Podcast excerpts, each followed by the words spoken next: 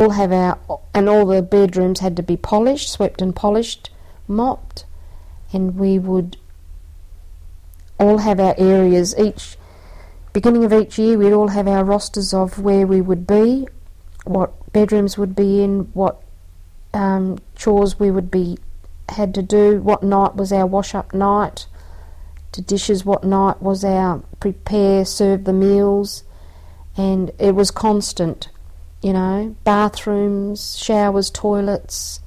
We had to do the toilets. It was always constant. Were there any um, staff? So what what staff was there there?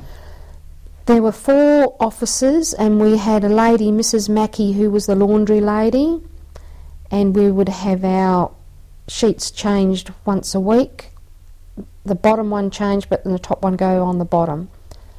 And we had yeah, the four officers and to look after a hundred girls, and there was always so much to do. You, you realise now that you know they had to do administration, they had to do organise so many things, and so the girls didn't get.